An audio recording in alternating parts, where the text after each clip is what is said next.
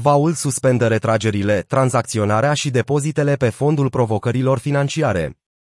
Vauld, un startup de creditare și tranzacționare cripto cu sediul central în Singapore, a suspendat retragerile, tranzacționarea și depozitele pe platforma sa omonimă cu efect imediat, ca răspuns la provocări financiare, a anunțat compania luni. Startup-ul, care numără Valar Ventures, Coinbase Ventures și Pantera Capital printre susținători și a strâns aproximativ douăzeci și șapte de milioane de dolari, a declarat că se confruntă cu provocări financiare pe fondul recesiunii pieței, despre care a spus că i-a determinat pe clienți să retragă aproximativ o sută nouăzeci și opt de milioane de dolari din doisprezece iunie.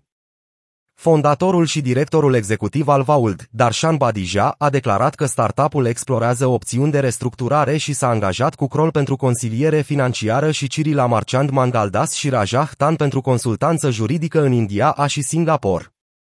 Decizia de a suspenda retragerile a fost o întorsătură bruscă. În mai, Vauld părea să se laude cu circa un miliard de dolari în active gestionate, iar pe șaisprezece iunie, un e-mail al companiei a spus că afacerea va continua să funcționeze ca de obicei. La doar optsprezece zile mai târziu, compania explorează opțiuni potențiale de restructurare. Pe douăzeci și unu iunie, Bathija a postat pe Twitter că Vauld și-a redus echipa cu treizeci la sută, primul semn că compania era constrânsă. Bathija a mai subliniat că Three Arrows Capital, trei A C, a fost un investitor timpuriu în companie, dar a ieșit la sfârșitul anului două mii douăzeci și unu. Vauld le permite clienților să câștige ceea ce pretinde a fi cele mai mari rate ale dobânzilor din industrie pentru criptomonedele importante. Pe site-ul său web, acesta spune că oferă randamente anuale de până la douăsprezece virgulă șaizeci și opt la sută pentru staking-ul mai multor monede stabile, inclusiv U S D C și B U S D. În plus, compania oferă randamente anuale de șase virgulă șaptezeci la sută pentru Bitcoin și Ethereum. Dispariția Three Arrows Capital este citată și considerată un contributor semnificativ la capitularea companiilor financiare centralizate, C F I.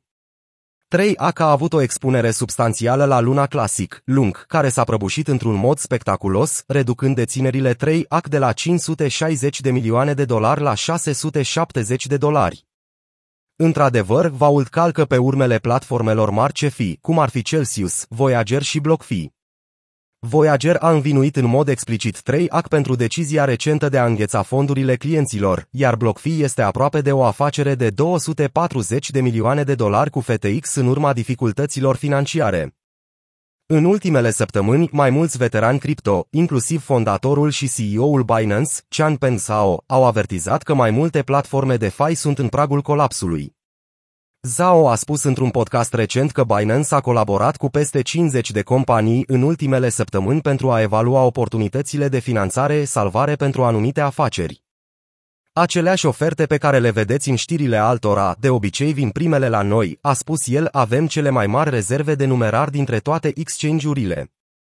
Ne place să salvăm industria cât mai mult posibil, dar nu toate proiectele merită salvate.